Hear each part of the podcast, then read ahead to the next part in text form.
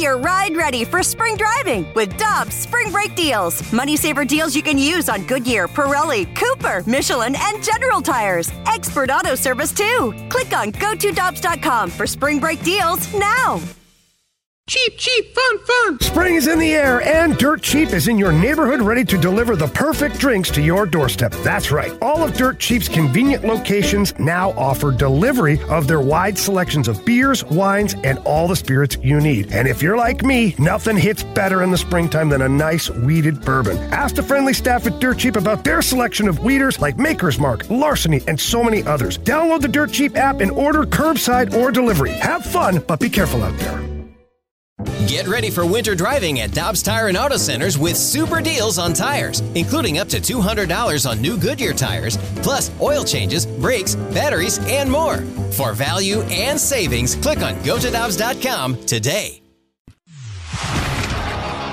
It's time for the Rutherford Report on 101 ESPN. Anything you folks want to know about the fascinating world of pro hockey? Here we go.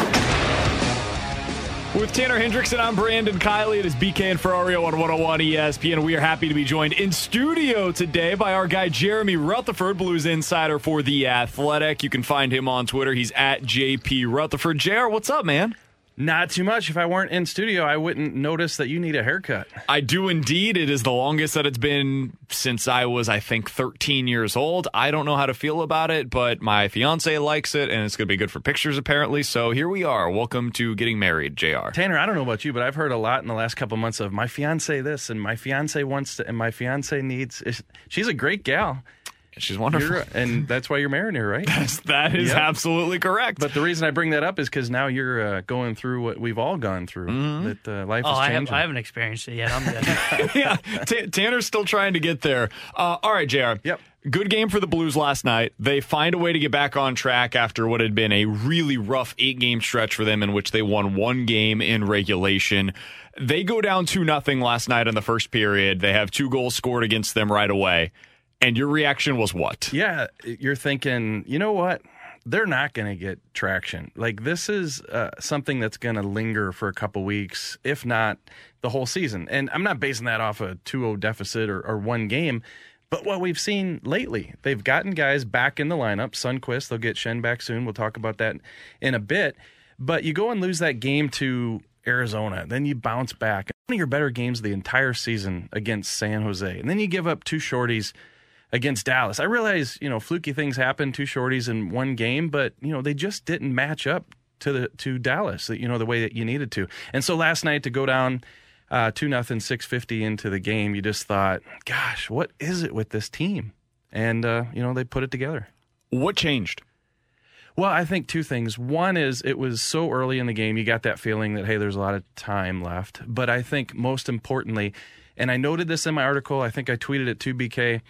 Um, yesterday when I got to practice, you look at who's coming on the ice, and it's 10:30 in the morning. And the first two guys on the ice are Ryan O'Reilly, David Perron.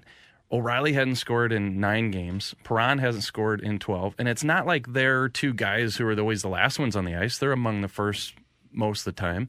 But they were out there working, passing, shooting, taking some shots off Husso, you know, Tanner's favorite goalie. And uh, and uh, they're working, they're working hard, and, and I think you know that sends a sign. And it's a long season, you know. Of course, they work hard, so it's not like guys may have taken note of that. But you, Craig Berube said it afterwards when they got down two nothing. He said Ryan O'Reilly started yapping on the bench, and he was pulling the guys together, saying some great things. You wish you had a mic down there on the bench for that. Oh, it'd be great. stuff, right? Yeah, and then so David Perron makes this incredible play. You know, goes around the net, goes out to the point, and nobody else sees Ryan O'Reilly on the ice, but David Perron hits him with a pass, wide angle shot, hits it, and now they're back going again. And and so I think the leadership of those two guys, that's what changed that game last night. I feel like Ryan O'Reilly is the guy that I've been waiting on because th- this is not a shot against him by any stretch. First of all, he had COVID and it impacts everybody a little differently. And it seems pretty clear, at least now in retrospect, he was one of the guys that it took a little bit to be able to get over that. I'm not sure if he's over it now, honestly, but we'll see. Um, hopefully he gets better as time goes on. He had zero goals in the month of November prior to last night. When I look at what went wrong for the Blues in this stretch this month, it's kind of as simple as, and there is more to it, of course. This is simplifying things, but Ryan O'Reilly hadn't been producing, and David Perron hadn't been producing, and still doesn't have a goal in his last few games. It, is it as simple as when those two guys who coming into the year everybody expected to be two of your what five best players when they're not playing at the top of their game or even anything close to it this is what the blues look like and if they're able to get back to that this team's going to be all right I think it hurts your team when they're not playing well, but I don't think uh, you can't win when they're not playing great. I think there's enough depth up front, as we've been uh, talking about, that uh, you can still win games. You know, when they go six, seven, eight, nine games without scoring, uh, especially Ryan O'Reilly, he does a ton of other things that I think help make you successful. Um, but I think when they're doing the types of things that are kind of willing you to victories, you know, that's where it shows up a little more. But they do have to produce. They have to score. They have to. I mean, you can't rely on, you know, Robert Thomas and Tarasenko and all these other guys to score the goals when Ryan O'Reilly and David Perron are eating up those kind of minutes and they're on that number one power play unit. So they have to score. So yeah, you know, Ryan O'Reilly, you don't want to say benefit of the doubt, but look, he went through COVID. He admitted, you know, zapped his energy. Even when he came back, you know what Ryan O'Reilly looks like when he's right and he didn't look like that. I don't think he all of a sudden became 38 and can't play right. the game anymore.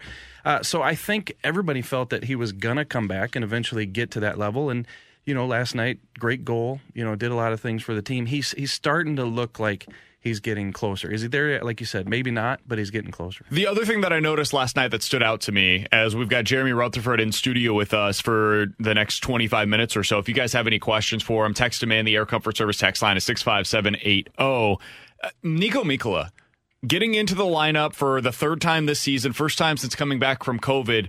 He's physical, man. He's big and he's physical, and that's what we've been talking about all offseason. This Blues team needed to find on the blue needed to find on the blue line can he be that guy for them? D- or maybe the better question is, does he deserve a chance to prove that he is or isn't that guy at this point? I think he does. The game he played last night is the game I expected to see from him like three games from now. So he went through the COVID. He hasn't played since November 4th. He's missed the last eight games because of COVID, and then he was a healthy scratch.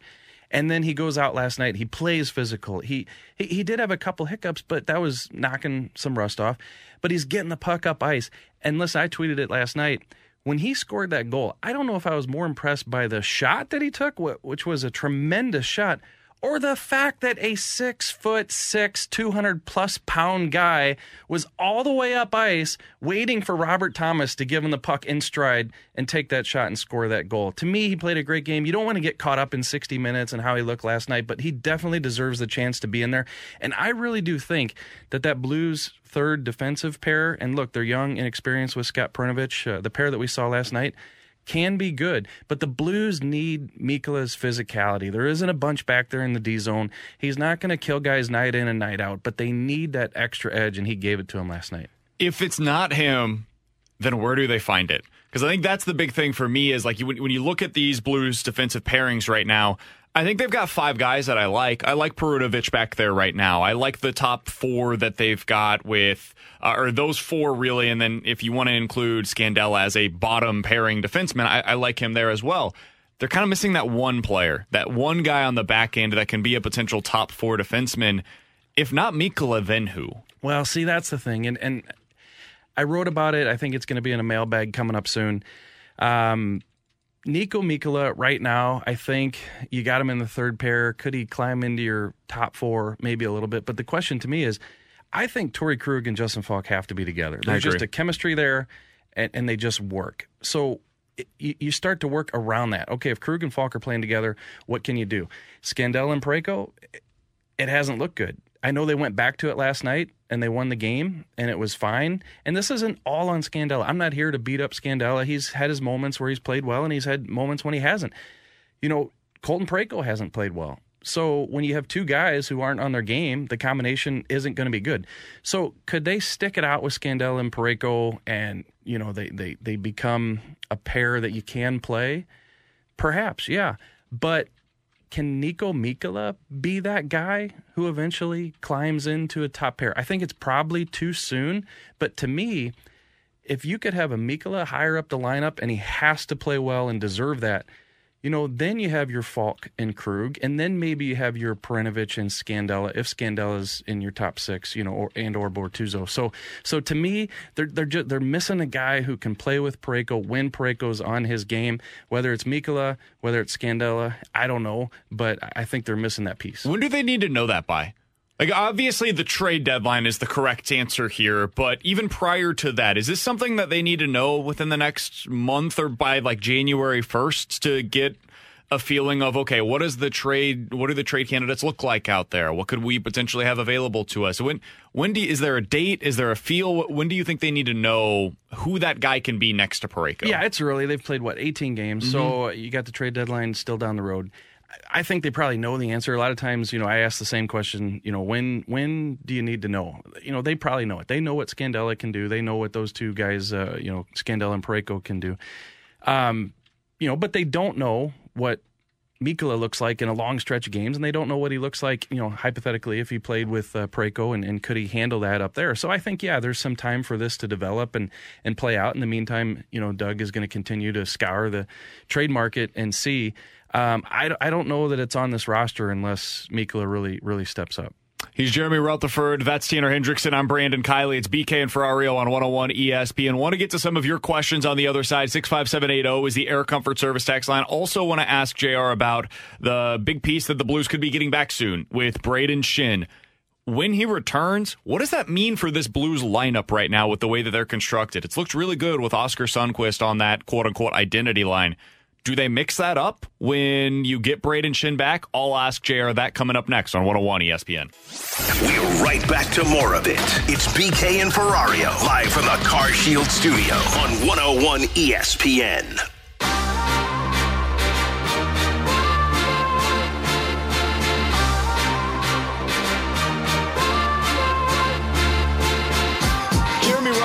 Studio with us for another 15 minutes or so. 65780 is the Air Comfort Service text line. If you want to get some questions in for JR, we'll get to those here in just a moment. But I have one last question that I wanted to get to. Uh, we can kind of go through this together, JR. It sounds like we're getting close on Brayden Schenn returning to the ice for the Blues. He's been skating with them. Now it's a matter of, okay, when does he actually return uh, to game action? When he does, if and when, I guess the first question, when do you think that will be if you have any update on that? And then secondarily, where do you think he slots into this lineup now that they've got Sonny back as well? Yeah, so he skated yesterday, skated again today. After uh, the morning skate yesterday, we asked Craig Berube, and he said that Schenn is very close. So does that mean tomorrow against Detroit? Does it mean Friday in Chicago? Does it mean Saturday against Columbus? I think we could see him tomorrow. You know, I, I think so. But if not, it's going to be one of the next couple games. And yeah, so the Blues, uh, obviously, we've been talking about this depth for months. And now, knock on wood, if nobody gets hurt between now and tomorrow in Detroit, the Blues could have everybody healthy up front. And so uh, they're going to have to make a decision on who to pull out. To me, it would come down uh, between Kostin and James Neal. And if it were my pick, I would keep Kostin in the lineup. I think he's shown a lot lately. Just uh, every game becomes more and more noticeable, making smarter plays. Uh, James Neal hasn't done a ton lately, so uh, to me, he'd be the 13th guy, the odd guy out. And then it becomes a question what do you do with Schenn? Are you putting him at center or are you putting him at left wing? The one thing I'll say is the injury is undisclosed. You know, there hasn't been much chatter about it. Um, I don't believe it's shoulder wrist, uh, but I think it's a situation with Schenn. Do you want him in the middle? Do you want that workload? Do you want the 200 feet? Do you want him digging down low behind the goal? Do you want him you know, playing that role. And I think with the injury, the nature of it, uh, they might want to play him on the wing. So does he eventually get back to center? Uh, he he might, but uh, you know, it looks like he could be on the wing. So what do you do? You know, I think with the way Brandon Saad's playing, if you put Schenn at center, uh, you could have Saad, O'Reilly, Perron, I think that second line could be Kyrou, Schenn, Buchnevich. We know that Kyrou and Buchnevich have had some success. Mm-hmm. And then mm-hmm. that keeps together Barbashev, Thomas, and Tarasenko. When I say keeps together, not lately, but they have played a lot together this season. And Barbie's been great this year so yeah, far. Yeah, real good. He, he's not, I, I, wouldn't want to drop him down to a fourth line role again. Right. I yeah. would want him getting those top top nine forward minutes. I think he can play there. And then that fourth line, if it's Kostin instead of Neal, then you got Kostin you got Sundqvist and Bozak on that line. You know, whoever you want to put at center, I think it'd be Sundqvist. Maybe Bozak plays on the right side, but you could flip those two if you wanted.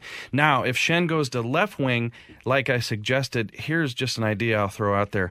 Uh, Kyrou, O'Reilly, Perron on the top line. That's what they've been uh, running lately. Schenn could go to that left side with uh, Robert Thomas and Tarasenko, the pair they always keep together, uh, also on that line. And then you have quote unquote an identity line of Saad, Sundqvist, Buchnevich, with Buchnevich subbing in for Barbashev on that line. And then your fourth line would be Barbashev, Bozak, and Kostin. So all in all, any way you shake it, left wing, center for Schenn, or whoever's on the third line, doesn't matter. That is deep. It's really deep. I like the first option better. Uh, because as I mentioned there, I, I, like the idea of Barbie getting top nine minutes. I think he has proven enough at this point in time, and with what he's done offensively, I, he's too dynamic for me to place on my fourth line. Where you get to the third period, and maybe it changes because now you've got a fourth line that it does have a little more ability out there with Barbie. Uh, but in some of these third periods, you're not seeing the fourth line a whole lot right now.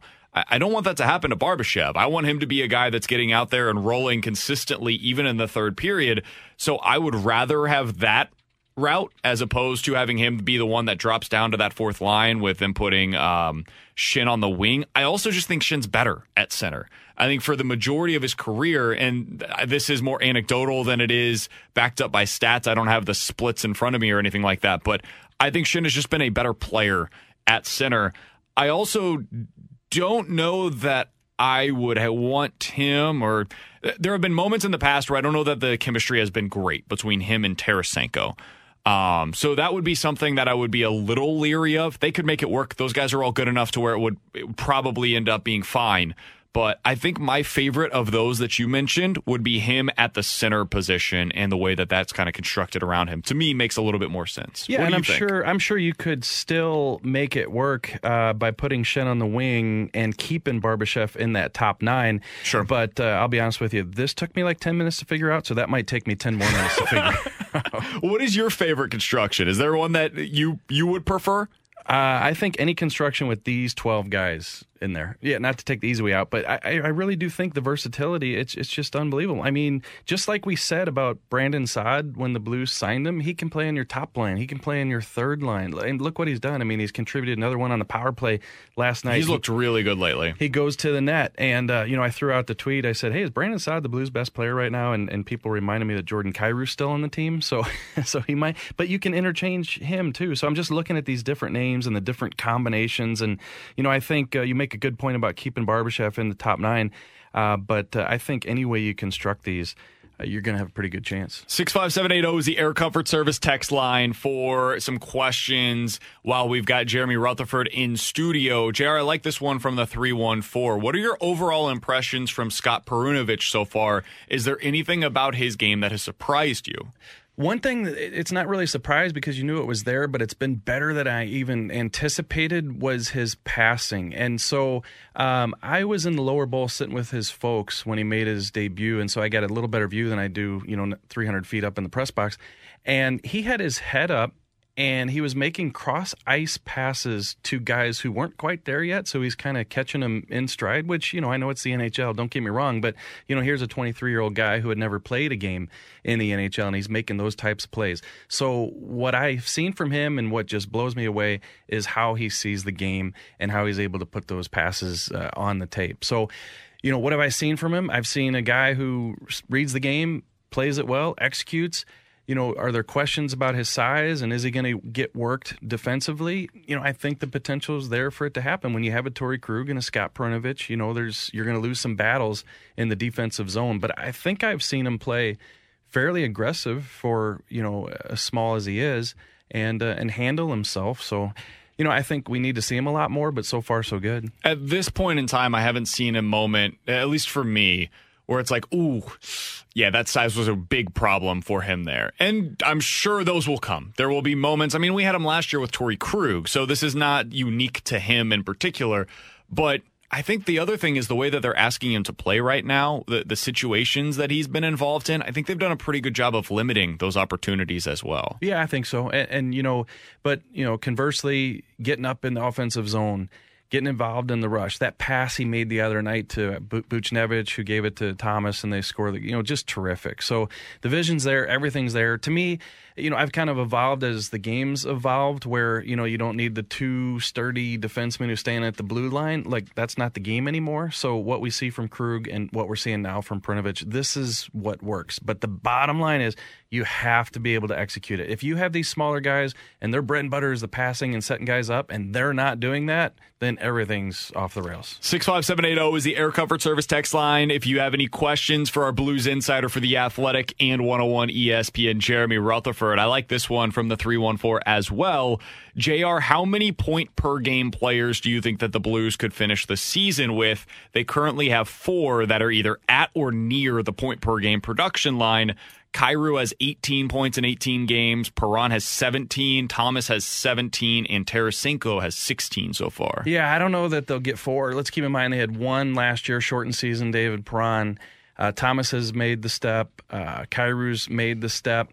You know, if I had to guess, I think that Kyrou can do it. You know, still young.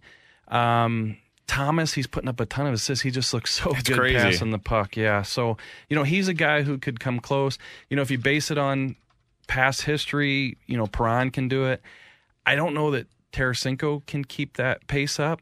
Uh, so if I had to guess, I'd say two to three of those guys. 65780 is the Air Comfort Service tax line. If I set the over under at two and a half, what would you take? Two and a half on that question? Yeah. Um, I think I would go under. I think I would go with two. yeah. It- Under. It's just such a difficult thing to accomplish. super hard. Look, uh, before Perron did it last year, the last guy to do it was Demitra in the early 2000s. Really? Yeah. So That's it's- crazy. It just doesn't happen. So, yeah, I, I'd say under. Uh, from the 980, JR, how much concern should I have as a Blues fan about Jordan Binnington's three goals a game average of late? How much how much concern is there about Binnington in your Well, mind? I'd be concerned a little bit, but you know, you deal with save percentage more with the goalies than you do the goals against. You know, you give up three, four goals. You know, one of them, uh, two of them could be power play against. It could be a situation where a bad line change and and Binnington gets exposed. Look, has Jordan Binnington been terrific this season? No, but I think he's been good. You know, he's stolen you a couple games. Winnipeg, you know, the other night he played well. I think Craig Berube's made the comment a couple times that you know we need to come up with the save at times, and and that's true. He needs better be better. He'd probably tell us that if he were sitting here right here. But what I saw in Dallas was a goalie that played well, and the team didn't play well in front of him, and I've seen that a few times this season. So I, I'm not here to say. You know, Jordan Binnington is a top three goaltender in the NHL, but I think he's a good goaltender that you can win with when you're playing well in front of him. I don't think he's been part of the issue. Um, I I think that you could, if you're asking for more from Binnington, totally get that. But I I don't think that this team's where it's at right now because Jordan Binnington has been bad. I think Jordan Binnington's been slightly above average, and he's going to have, have better moments the rest of this season, but I, I don't think he's been the issue. Uh, this one comes from the 314 as well. Uh, guys, who would you start in net for these games over the next three dates? You got Detroit tomorrow night. You've got Friday night at Chicago. And then on Saturday, you have that back to back coming home against Columbus. How would you set it up between Husso and Binnington? Yeah, it's a good question. And Husso's playing really well, so you want to get him in there. Um, you know, I don't think he anybody's talking about him becoming the starter, but I think that when when you you have to note recognize Well, that you haven't been around Tanner long I haven't been around Tanner. Yeah, what do you mean? when he's playing as well as he ha- you have to take advantage of that. And so whether it's giving him a spot start here and there, I know they have a schedule they try to stick to.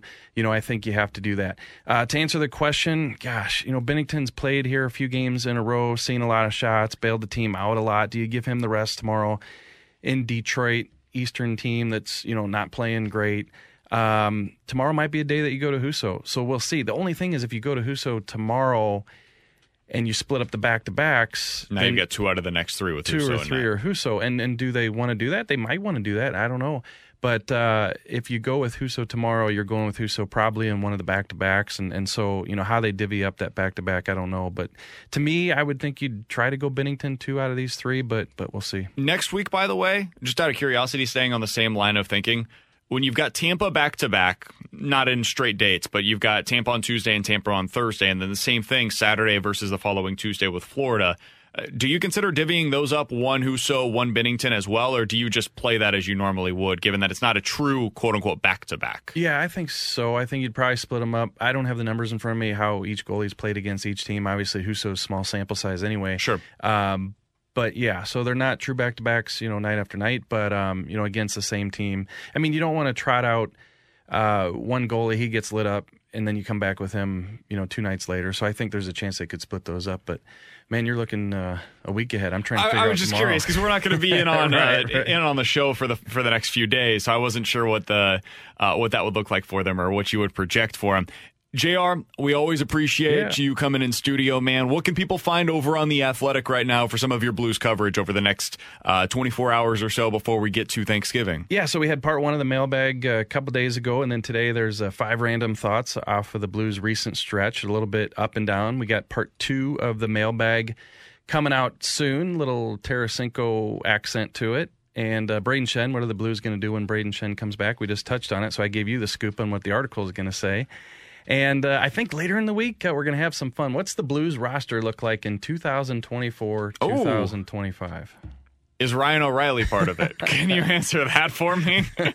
That's the big one. I'm looking forward to reading that for you, man. I That's haven't coming up. started on that article, so tell me, uh, tell me if he should be. I I mean, I would love for him to be here. Is it going to require a no move clause? Because I don't know, man. I've seen that go uh, sideways a couple of times. Yeah. So we'll, we'll see. is is Matthew Tkachuk going to be here? Oh man! Oh, now, you're now we're getting uh, into the weeds. He's Jeremy Rutherford. Find his work over at The Athletic. You can follow him on Twitter at JP Rutherford. Enjoy having him in studio. Geico asks, How would you love a chance to save some money on insurance?